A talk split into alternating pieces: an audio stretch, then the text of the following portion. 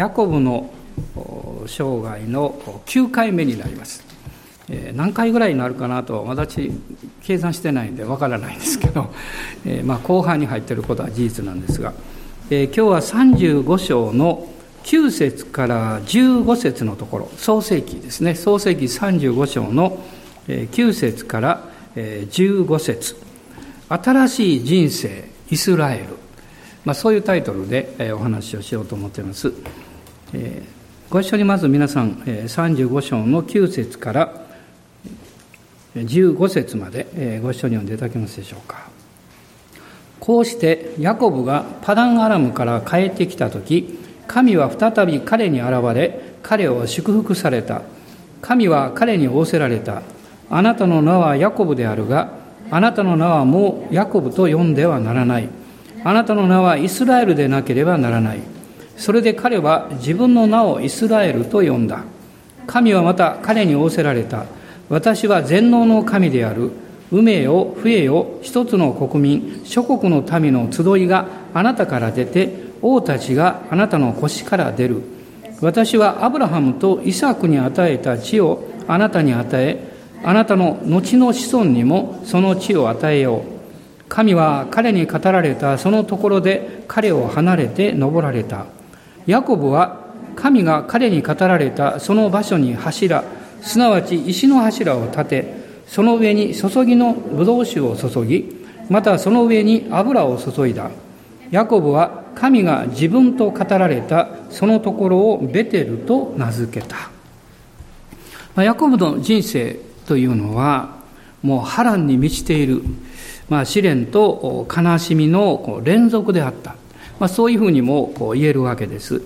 その中に家庭問題とか、まあ、社会的な差別や苦難、あるいはこの愛する者との別れ、異国での苦しみと孤独、まあ、人生の戦いのこの縮図のようなですね、まあ、そういう人生をこのヤコブの中に見ることができるわけです。まあ、そういう面で私はヤコブという人の人生を考えるのがとっても好きなんですね。ある部分は重なるところもあるし、ある部分はそんなことを経験したことのないということも、まあ、たくさんあるわけです。まあ、ヤコブはパダンアラムという、これはアラムの平地という意味ですけども、このユーフラテス川の北の方のえこのメソポタミアの北部ですねそれそれを含むような地域、まあ、その地域にお母さんリベカのおじ、え兄にあたるこのおじさんですねラバンが住んでおりましてそこに彼は、えまあ、両親からそこに行きなさいと言って行くわけです、まあ、20年間、え彼は苦難の生活をします。その中で彼は裏切られて嘘をつかれてそういう経験をするんですけども神様の祝福によって彼は家族も、え財産も豊かになります。例えばこの逆らう力が働いていてにもかかわらず豊かになるという時にそれはまさに神様が祝福してくださったんだなということを他に言えないと思いますね。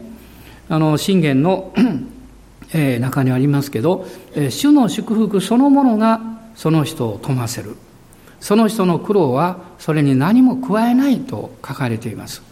まあ、皆さんもおそらく物事がこうスムーズにいっていた時よりも困難な時になぜ守られたんだろうか。あの苦しい中でどうして私はこのように恵まれたんだろうか？というのを考えた時にあそこには神様の見てがあったんだなということをこの思い起こすことができると思います。まあ、20年が経って主が先祖の国に帰れというふうに語られました。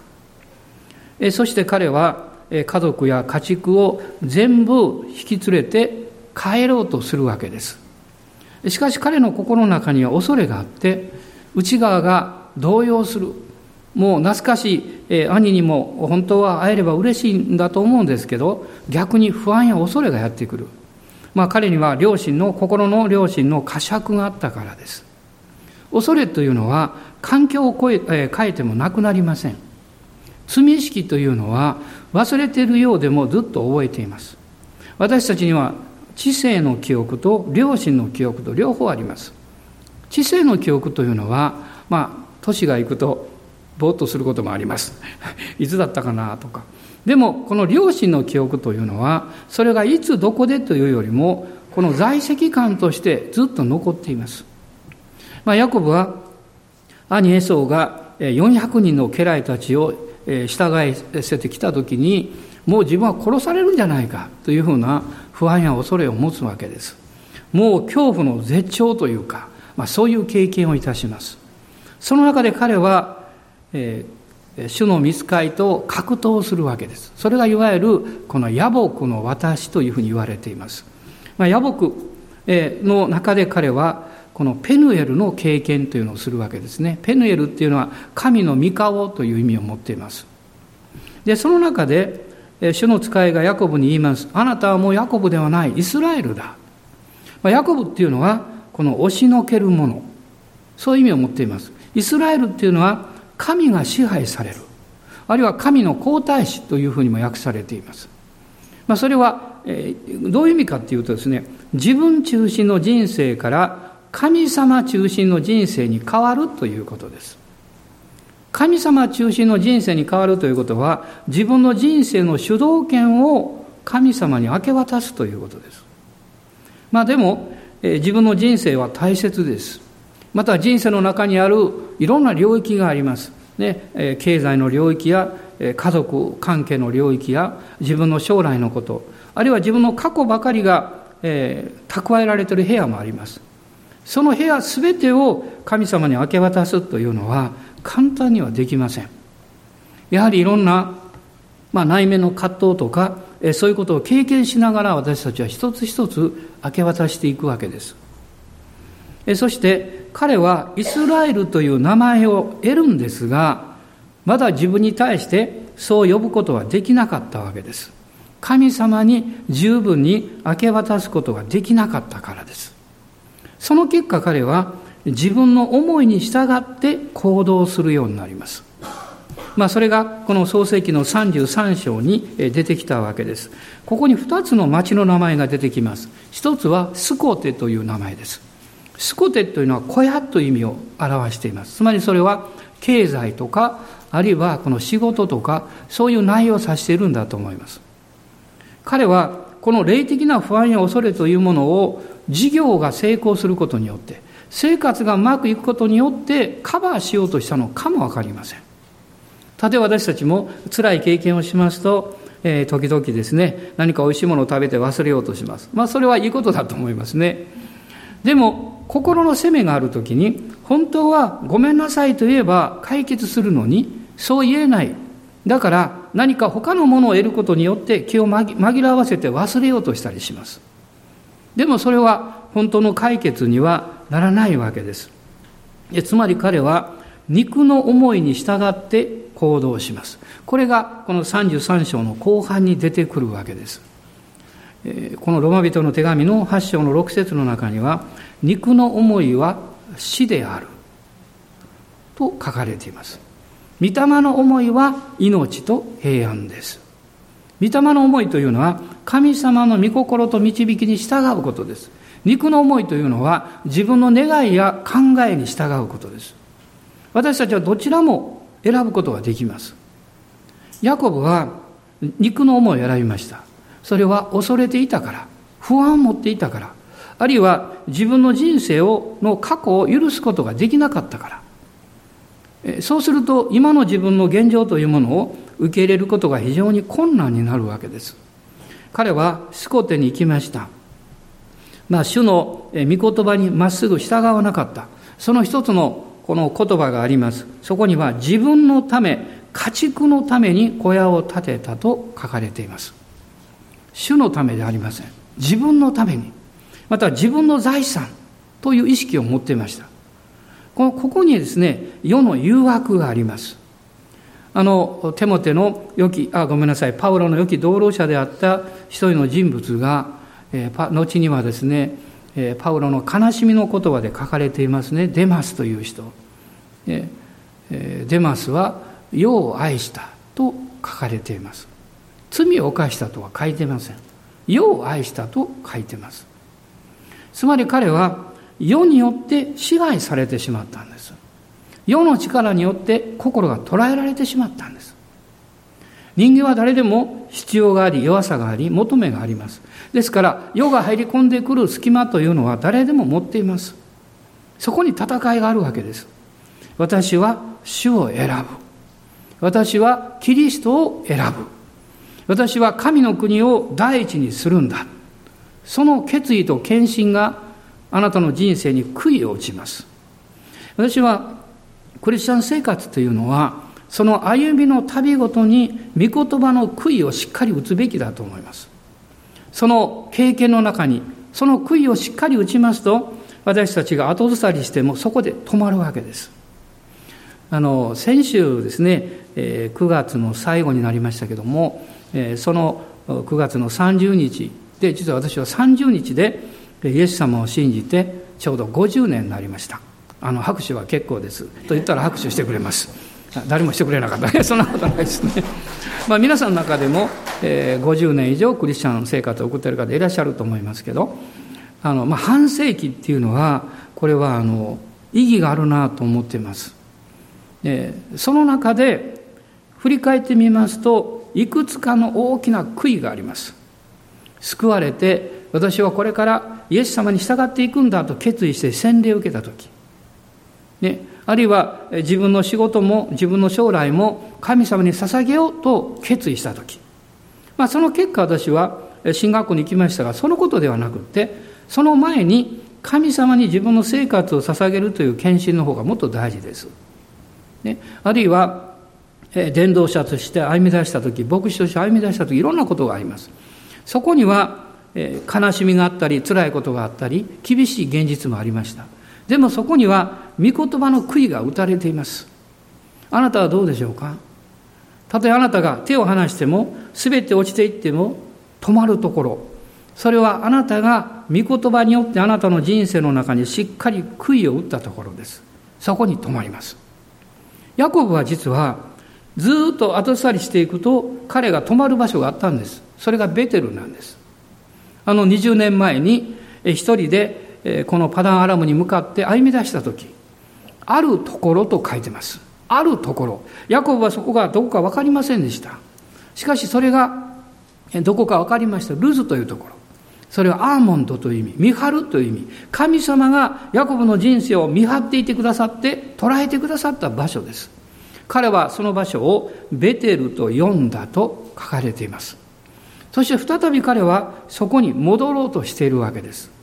神がくださった約束と、その語りかけてくださったその場所に彼は帰らなきゃいけませんでした。しかし恐れが、不安が彼の足を捉えて違ったところに導いていったんです。それがスコテでした。でもそこで繁栄して成功しても、やっぱり平安がないんです。彼はやはり動かなきゃいけない。次に動いていったのがシェケムというところです。そのシェケムの近くで彼は天幕を張りました。シェケムというのは肩、ショルダーという意味です。それは彼の祖父にあたるこのアブラハムが初めてこの約束の地に入った場所です。神様アブラハムに私はあなたにこの約束の地を与える。しかしそれをあなたが霊的な肩で担いでいかなきゃいけないことを表しなさいました。皆さんは主に仕えたいと思っておられると思います。あるいは神様に用いられたいとほとんどの方は願っていると思います。しかしそのためにはあなたの霊的な肩が強くないと逆にあなたの上に置かれた奉仕や責任によってあなたが潰れてしまいます。神様の祝福は重いんです。神様の祝福は軽くないんです。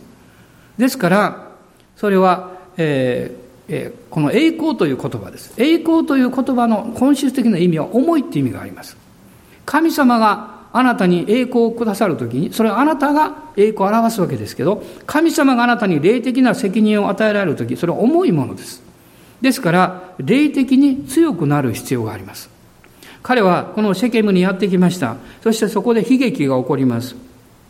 娘のディナが、その一族、その地に住んでいたハモルの息子に恥ずかしめられて、そのために、その、このヤコブの息子のシメオンとレビが復讐をします。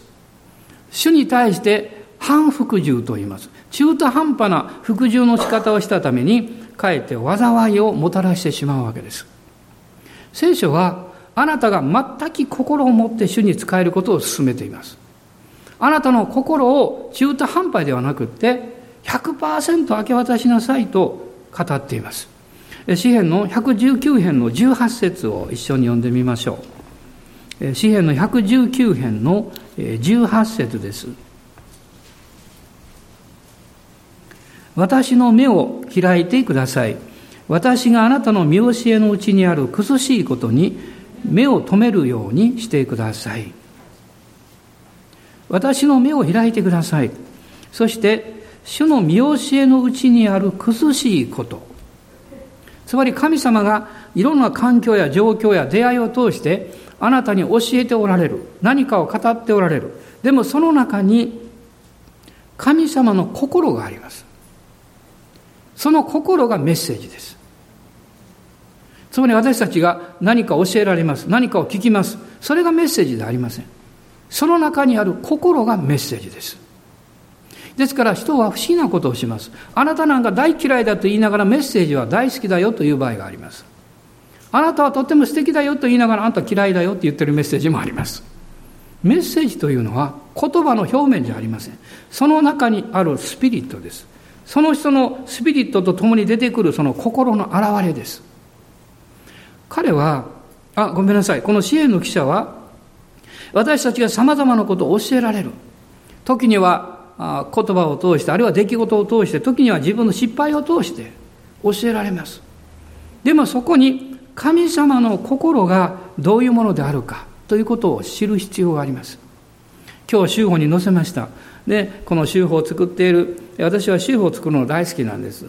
ある牧師先生はそういうことしないかもわかりませんが、私は、えー、とても大事だと思ってやっています。それは、修法がメッセージであり牧会であると考えているからですその作成中にキラッとパソコンの画面の真ん中に何か光りました何かなと思いました。こうして角度を変えました。あやったと思いました。金粉が小さな金粉が光ってました。何かそれはイエス様が微笑んでおられるような気がしました、えー、どんな時にも人の前に立つ時にもそうでない時にもまた公の場で行動する時でもあなたが一人でお茶を飲んでる時でも私はあなたと共にいてあなたを見て微笑んでいるよとおっしゃってるような気がしました。その時思ったんですね。私は自分の生活や生き方を見て自分を見て微笑むことはできるかなと思いました。時には自分を見るとしかめ面になります。自分を見ると怒りがこみ上げてきます。自分を見ると敗北感を経験します。でも、イエス様は微笑んでいらっしゃるんです。どうぞ大人の方におっしゃってください。イエス様は今日もあなたを見て微笑んでますよってね。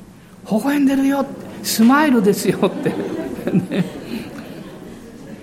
私たちの問題は、主はそういうふうにしてくださっているのに。で、ある人はなぜそんなこと言えるんですかと言いますけど、それははっきり分かっています。イエス様の十字架の贖いが完成しているからです。完成しているということは、あなたの人生そのものが神の前に完成しているということです。それを私たちは信じるべきです。何か始める時でも、もうすでにそれは終わった、すでにことはなったと信じていいんです。ですから、その中で自分がどのどういう役割を果たすのか、どの程度それを具体化できるのかは違いが起こってきます。でも、私たちは自分のその生き方、あり方を見て微笑んでいいわけです。その中に神様の御心を見出すことができるからです。ヤコブはそうできなかった。このヘブル人への手紙の12章の2節に有名な言葉があります。信仰の創始者であり、完成者であるイエスから目を離さないでいなさい。信仰の創始者っていうのはアルファです。完成者はオメガです。ねそのような言葉もありますね。黙示録に。アルファであり、オメガである。イエス様が私たちの先陣を切ってくださって、最もしんがりにいてくださいます。だから私たちは前と後ろから守られて安全に歩いているわけです。しかし恐れはそれを分断します。恐れはそうでないかのように私たちに語りかけてきます。そして混乱を与えようとするわけです。ヤコブはその不安に巻き込まれてしまったんです。しかしこの悲しいこの出来事の後彼は神様の恵みを再度経験します。それが実は35章の前半から始まっていたんですが、今日は9節から読みました。まあ彼がベテルに帰ろうと再献身をして偶像から離れ、この世の考え方から決別をします。そして歩み出すわけです。祭壇を築きます。すると9節神様が再び彼に現れて彼を祝福されたと書かれています。私はここに好きな言葉があるんです。それは神様が再び彼に現れた。再びです。彼が失望している時彼がもうダメかなと思っている時神は再び現れてくださった。神様はあなたの人生に再び現れることができる方です。もうダメかな？そうじゃありません。神はあなたにまた語られます。えイザヤ書の、え30章の18節にその約束が書かれています。イザヤ書の30章の18節です。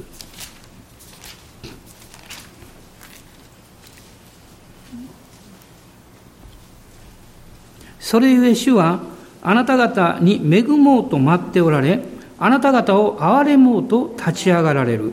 主は正義の神であるからだ。幸いなことよ、主を待ち望むすべてのものは。主はあなた方を、あなた方に恵もうと待っておられる。皆さんが街を歩いていて、街角で誰かがあなたを待っていたとします。そして彼があなたに会うなりこう言います。もう待ってたよって、これあなたにあげたかったから。嬉しいですね。神様はあなたがそこに来るのを待ってます。なぜ待っておられるんでしょう？あなたが信仰によって来ることを願っているからです。ヘブル書の11章の6節に書かれています。信仰がなくては神に喜ばれることはできませんと書かれています。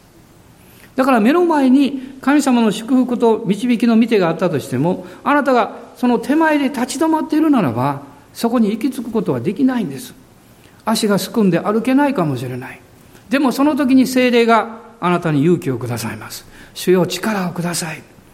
私たちの多くの祈りはこういう祈りでしょう。神様、あなたが導いておられるところに私が歩いていけるように力を与えてください。私の霊の足を強くしてください。私の霊の手を強くしてください。立ちすくまないように、何か臆病の霊によって囚われないように、信仰によって前進できるように。この週私はそのように前進したいと願っています。皆さんどうですか？前進したいでしょ？歩んでいきましょう。一緒に前進しましょう。主が待ってます。だから明日を恐れないでください。明日どんな困難があると予想されたとしてもそのことを想像して恐れないでください。主はあなたを恵もうと待っておられます。お隣にそれもう一度言ってください。待ってるらしいよって。神様待ってるんですよ。神様あなたを恵もうとして待ってるんですよ。だから恐れないように、ね、その後で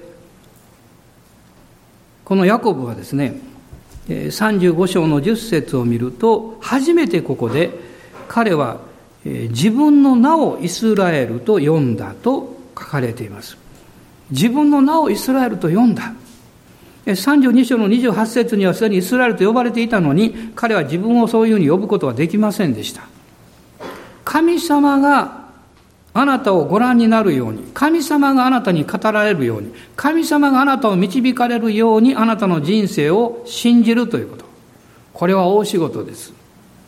信仰の仕事です。努力ではできません。しかし神はそのことを願っています。その時に何が起こるんでしょうか？三つのことが起こります。一つは、神様があなたに語られたことを信じるビジョンが回復するということです。私の問題の一つは、自分が信じたところからいつの間にか離れてしまうことです。自分が決意したところから階段を降りてしまうことです。神様あなたがビジョンを持って信じたそのところにいつも返そうとしています。それは、そのビジョンが与えて、ビジョンを与えてくださったその道を歩いていくならば、神様は素晴らしいことをしてくださるからです。私たちは失望し落胆します。パウロもこの第二コリントの中でそのことを語っています、ね、失望落胆しないようにと言っています。あんなに、ね、素晴らしいパウロさえも失望落胆落胆したんでしょう。なおさら私たちはそういう経験をします。でも精霊様は助け主です。アーメン精霊様あなたに勇気と力をくださいますあなたが信じたところを歩けとおっしゃいます時々私も思うんですね自分が計画して歩んでいく道がありますね、主を祈りながらやっていきます。でも途中で疲れてきます。あるいはこれどうなるんかなと思います。こんなこと始めなきゃよかったのにと思うことがあります。それは弱い自分の姿を見るわけです。でもそこに二つの声が聞こえてきます。一つの声はこう言います。もうよくやったんだからやめろって。それ以上無理だよって。もうさじを投げろって。悪魔の声です。でももう一つの声が聞こえてきます。大丈夫です。私はあなたを導いています。私はあなたを強くしています。私はあなたの右の手を持って支えています。それが主の声です。どちら選びますか？あなたもあなたの人生を歩いています。あなたの人生は誰も代わりに歩くことはできないんです。あなたはその中で選びます。主よあなたが導いてくださっているなら私は歩いていきます。聖歌の中に主が私の手を取って導いてくださるという賛美があります。よく歌いました。501番だったでしょうかね、前の聖歌の。よく歌いました。それは弱さを感じたからです。あるいはこの弱さがいつの間にかそのまま放置されると諦めになります。でも精霊をおっしゃいます。諦めちゃいけない。あなたは弱いことは神様が知ってる。だから、御霊があなたのために取りなしておられる。ヤコブは神様からの祝福を得て、霊的な力を受けたときに、神が信じる自分を呼ぶことができたんです。あなたに霊的な力が与えられると、精霊の油注ぎが来ると、神があなたに本来導きたいと思っている道を歩くことができる力をくださいます。あなたが本来あるべき自分を信じる力をくれます。つまりこれがビジョンの回復です。そして自分の人生を祝福する信仰が回復されます。ヤコブはこの28章の20節から22節を見ると、そこで神様からの約束を実は得ていたんです。創世記28章の20節から22節です。20節から22節それからヤコブは誓願を立てていった。神が私と共におられ、私が行くこの旅路で私を守ってくださり、私に食べるパンと着る着物を賜り、私が無事に父の家に帰ることができ、主が私の神となってくださるので、私が石の柱として建てたこの石は神の家となり、すべてあなたが私に賜ったものの十分の一を私は必ずあなたに捧げます。これは神様がヤコブにくださった約束です。その約束に対する信仰が回復しました。そのビジョンが回復しました。神様から霊の祝福を受けて、あなたが自分をイスラエルと呼べるとき、つまり私の人生は神の支配のもとにあるという信仰を持つとき、あなたの神からのビジョンが回復します。そして、あなたの自分の人生を祝福する信仰が回復します。もう一つ回復するものがあります。その信仰に自分を捧げる献身が回復します。この三つはくっついています。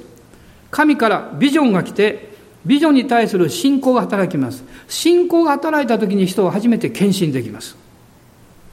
ビジョンと信仰のない献身は、その人の熱意からだけ出てきます。ですからそれは困難が来るとストップしてしまいます。疲れてくると落ちてしまいます。自分の手で一生懸命握ってるからです。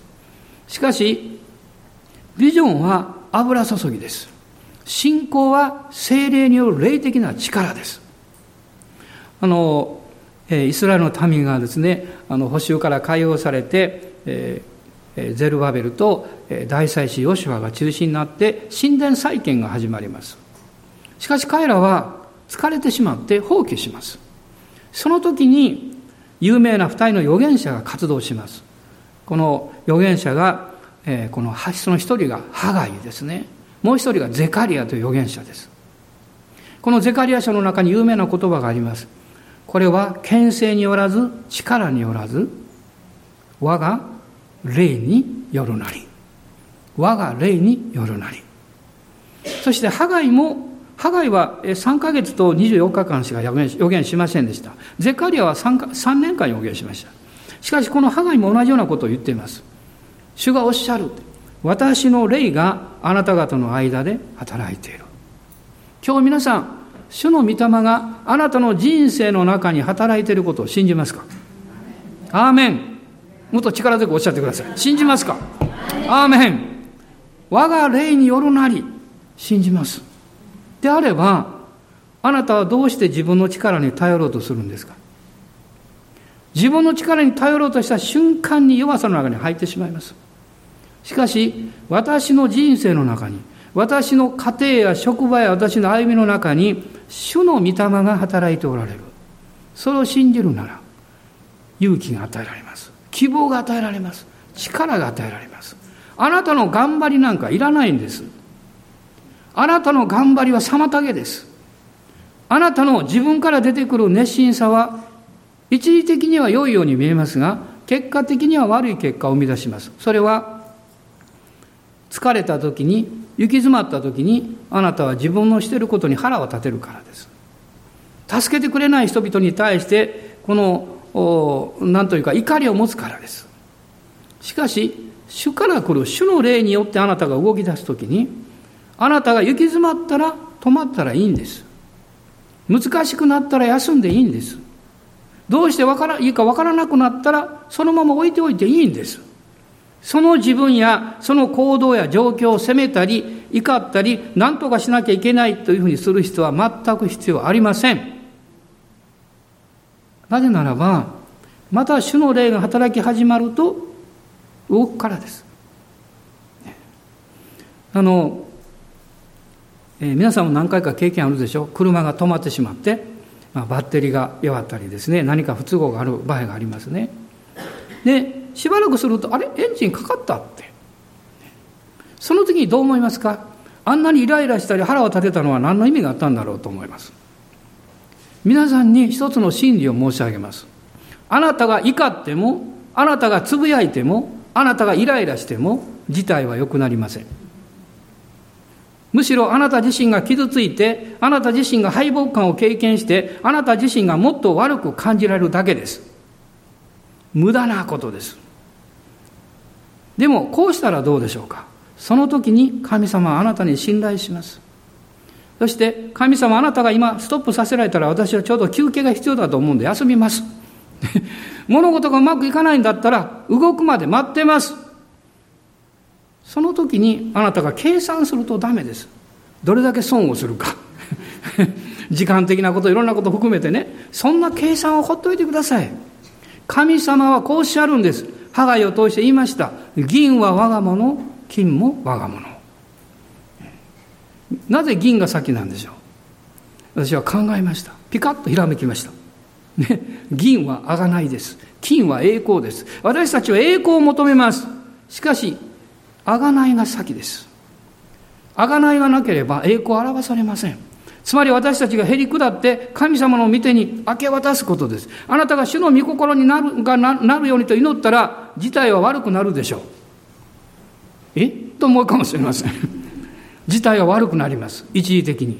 なぜならば、神の栄光と力が現れる前に、あなたの自我が死を経験しなきゃいけないからです。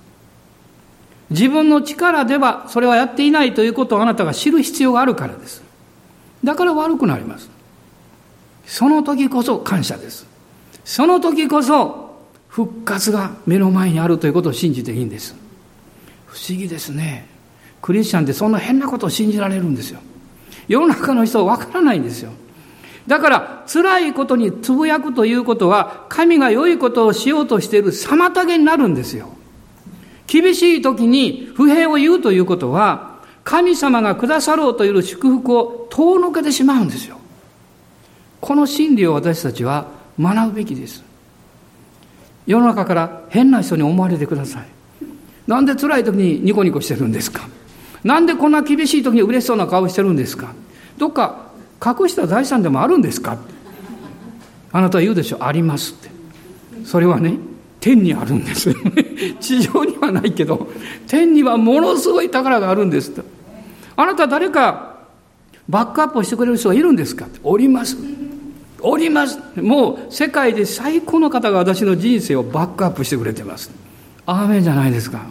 アーメンじゃないですか。ですからつぶやいたり、えー、批判したり、えー、自分を責めたりあるいは失望して、まあ、自分がダメだと思ったりそういう経験をしても構いませんが言っときます。構いません。できるだけ短くしてください。短くなるように。前は一日悩んでいた。もう今は1時間で済む。で、前は1時間悩んでいた、今10分で済む。前は10分悩んでいたけど、今1分で済む。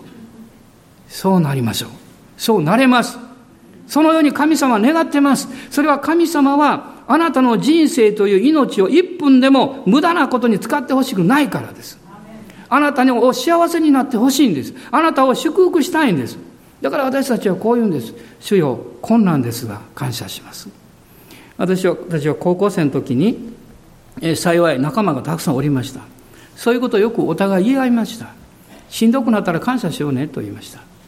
辛い時は神様賛美しよう。だからよく聖歌を歌いました。もう聖歌しかなかったから。よく歌いました。賛美は私たちを助けてくれます。今私たちは霊の歌も知ってます。でまたワーシップソングも知ってます。威厳でこの神を神に祈ることも知ってます。たくさんのこのチャンネルがあります。それを通して私たちは主よあなたは良いお方です。あなたが霊的に祝福しがあったので、私は自分の人生をイスラエルと呼びますと言えます。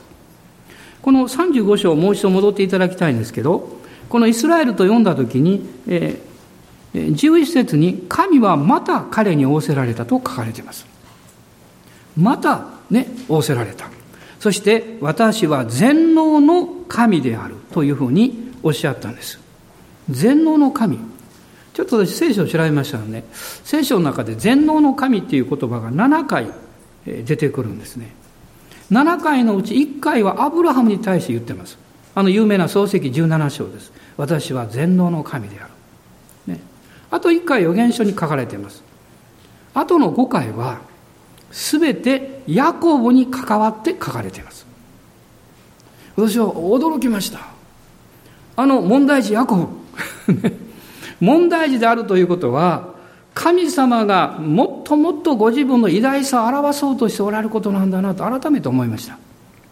あなたはいい子ですか？問題児ですか？いや、いい子だったけど今日から問題児になりました。そうです。いや、もともと問題児かもしれません。でも、神様はあなただからこそおっしゃるんです。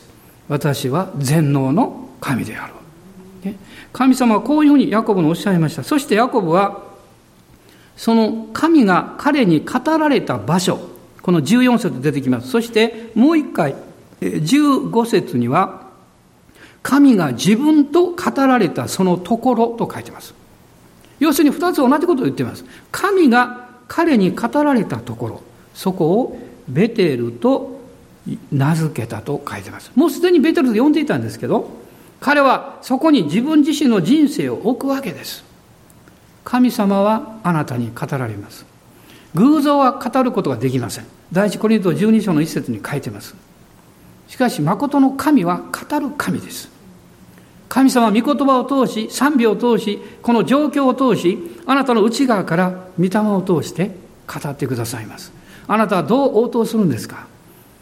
主よ私は今日からイスラエルです。ヤコブではありません。神の支配される人生です。そう語ります。アーメン。感謝します。どうぞお立ち上がりください。主を礼拝しましょう。アーメン。どうぞ皆さん、いつもよりも大きな声で主を礼拝してください。いつもよりも少し大胆にオープンになって神様を崇めていきましょう。ハレルヤ。感謝します。アーメン。感謝します。主は素晴らしい方です。良い方です。時間を無駄にしないようにしましょう。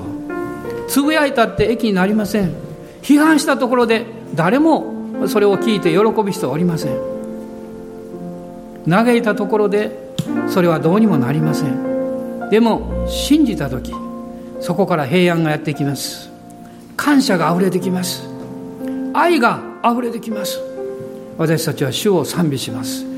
この精霊による信仰の霊が解放されるからです。アーメン感謝します。そうです。この時に喜びがあふれてきます。私は昨晩夜中にこのことを考えてる時になんか嬉しくなりました。金粉を見たから嬉しかったんじゃないですよ。それもありますけどそうじゃなくて内側から喜びがあふれてきたからです。そして今日この賛美をしたいと思いました。この賛美をしたいと思いました。何だと思いますか？何だと思いますか？その賛美を一緒にしたいと思うんです。喜びの季節がやってきた喜びの時がやってきた。イエス様によってそれが与えられたからです。アーメン。感謝しましょう。今一緒に主を賛美しましょう。アーメン。アーメン。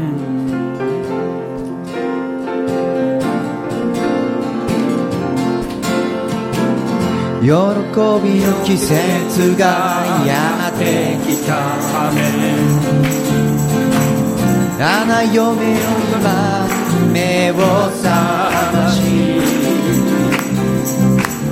七婿イエスの見上げ間もなく主が来られるもう一回喜びの季節が喜びの季節がやってきた花嫁よ今目を覚まし花婿イエス。を見上げよう。間もなく主が来られる。迎えに来られる。迎えに来られる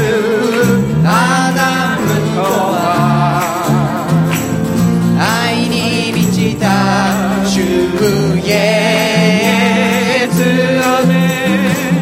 来てください。マラナタおのイエスよ。精霊が豊かに。精霊が豊かに望まれ。シミも傷も癒された。踊れ踊れ主の花嫁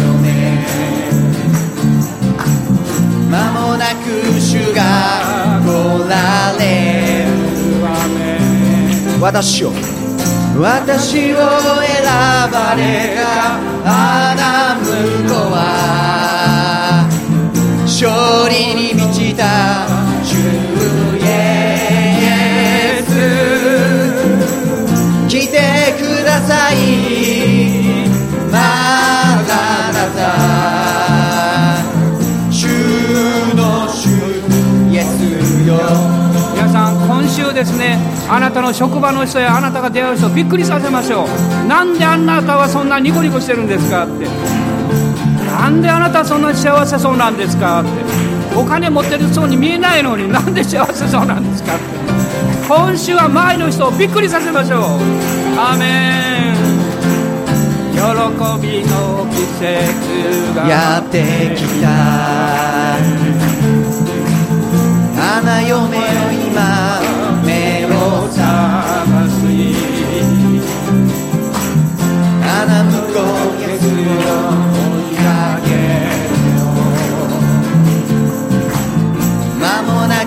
く主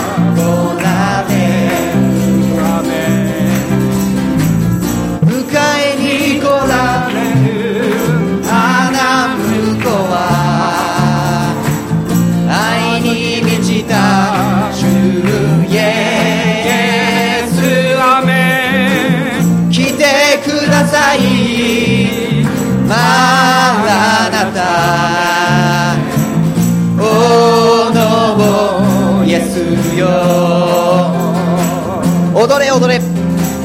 踊れ踊れ主の花嫁。踊れ踊れ主の花嫁。踊れの花嫁。踊れ踊れ主の花嫁、えー踊りたくてムズムズしてる人がいます踊れ踊れ主の花嫁。踊れ踊れ主の花嫁。踊れ踊れ踊れ主の花嫁踊れ踊れ主の花嫁迎えに来られる迎えに来られる花婿は愛に満ちた主イエス。来てください。マラナタ。おのイエスよ。私を選ばれた。私を選ばれた花婿は勝利に満ちた主イエス。来てください。マラナタ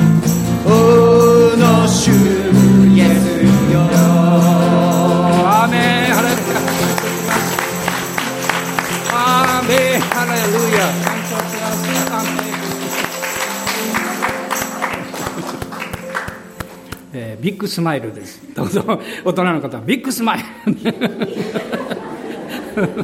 ビッグカメラじゃないですよ。ビッグスマイルですからね。アーメン感謝します。私たちの主イエス・キリストの恵み父なる神のご愛精霊の親しき御交わりが私たち一同と共にこの新しい週一人一人の上に豊かな祝福がありますように。アーメン